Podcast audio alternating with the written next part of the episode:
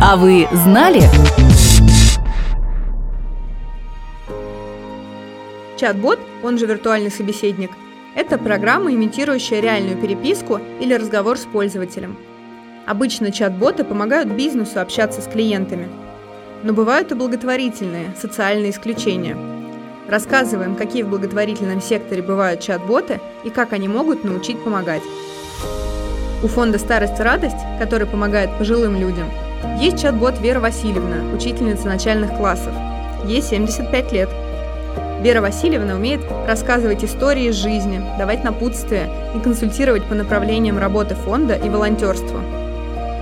Фонд «Синдром любви» выпустил в Телеграме бота, который умеет отвечать на неловкие и неудобные вопросы о синдроме Дауна. Например, бот может рассказать, как общаться с людьми с ментальными особенностями, умеют ли они дружить, любить, учиться.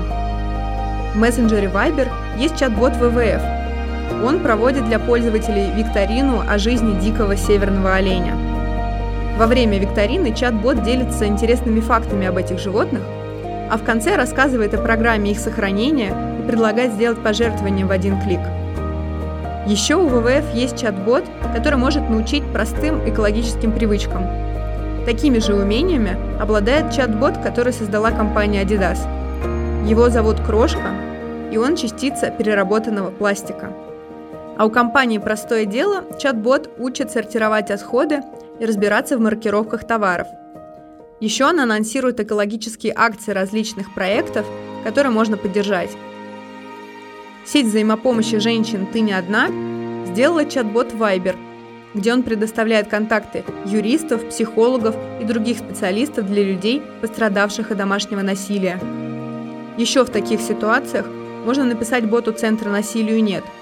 Он внесен Минюстом в реестр НКО, выполняющих функции иностранного агента. Бот умеет консультировать женщин в кризисных ситуациях, искать центры помощи в разных регионах и правильно реагировать на ситуации насилия с близкими.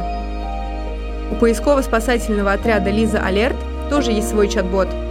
Его запустили в Телеграме, чтобы каждый неравнодушный человек мог присоединиться к поискам пропавших детей – так, если человек увидит на вид потерявшегося ребенка, он может его сфотографировать и отправить фотографию в бот.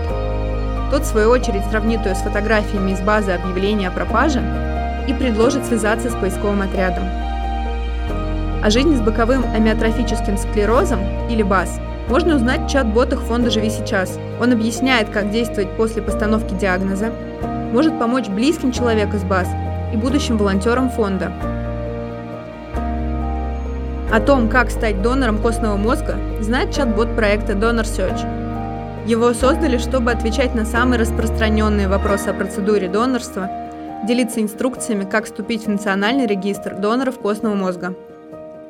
А у Альфа-банка и Ассоциации благополучия животных работает бот-помощник для тех, кто хочет помочь бездомным и домашним животным.